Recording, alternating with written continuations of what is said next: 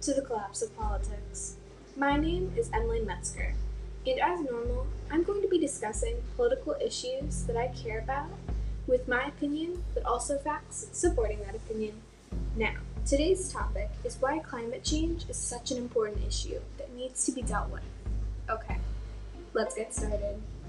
Now, first, I think that this is an important topic because climate change is a really important deal. It is hurting the Earth and starting global warming.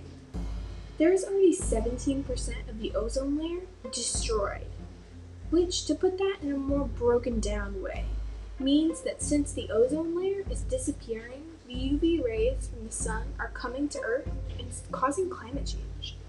Now, first, uh, before I go any further, I should probably tell you how climate change is started. Climate change is started by humans burning fossil fuels. Then that pollution is going up to the ozone layer and destroying it, which then will cause, you guessed it, global warming. Now, you might be thinking, how can we solve such a big problem like this?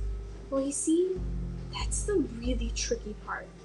You see, in a perfect world, we would just eliminate fossil fuels and non renewable energy and then switch to renewable energy overnight, right?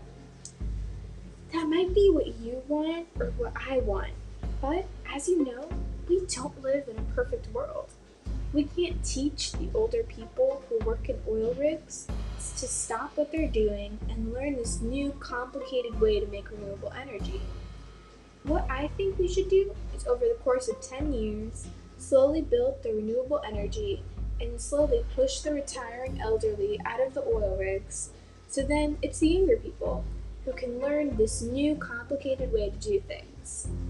Now, one more crucial detail. Let's face it, all of the world leaders are old, right? Think about it. All the world leaders that we have right now are kind of really old. So, the reason some of them aren't doing anything about climate change is because they know they will die before it becomes a real issue or serious problem. So, what they're doing is just leaving it for my generation to deal with when we can't do anything about it. They're writing tombstones for us before we can't even try. And they know it too.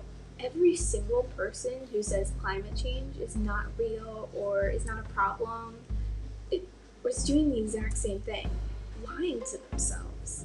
Because they know how big of a problem it is, and they're just pushing it to us to deal with for a problem that they started. Thank you for listening to the Collapse of Politics. An update for the next episode I will bring a new person on every time to give their opinion on the topic. Thanks again,